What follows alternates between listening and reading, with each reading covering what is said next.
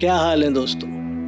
मैं नीरज सैनी और एक बार फिर से आप लोगों के लिए लेकर आ गया हूँ अपनी पॉडकास्ट का एक नया एपिसोड इस बार मैं लाया हूँ निदा फाजली साहब की बहुत ही बेहतरीन, बहुत ही खूबसूरत सी गज़ल, जिसका नाम है, सफ़र में धूप तो होगी।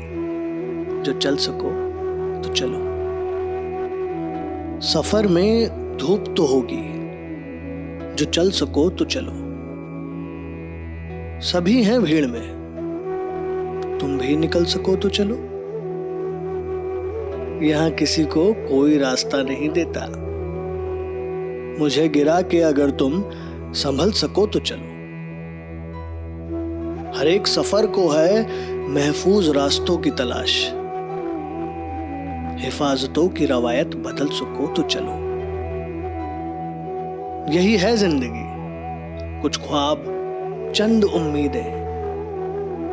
इन्हीं खिलौनों से तुम भी बहल सको तो चलो।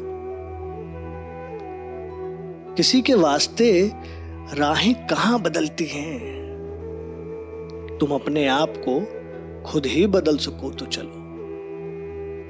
सफ़र में धूप तो होगी। जो चल सको तो चलो।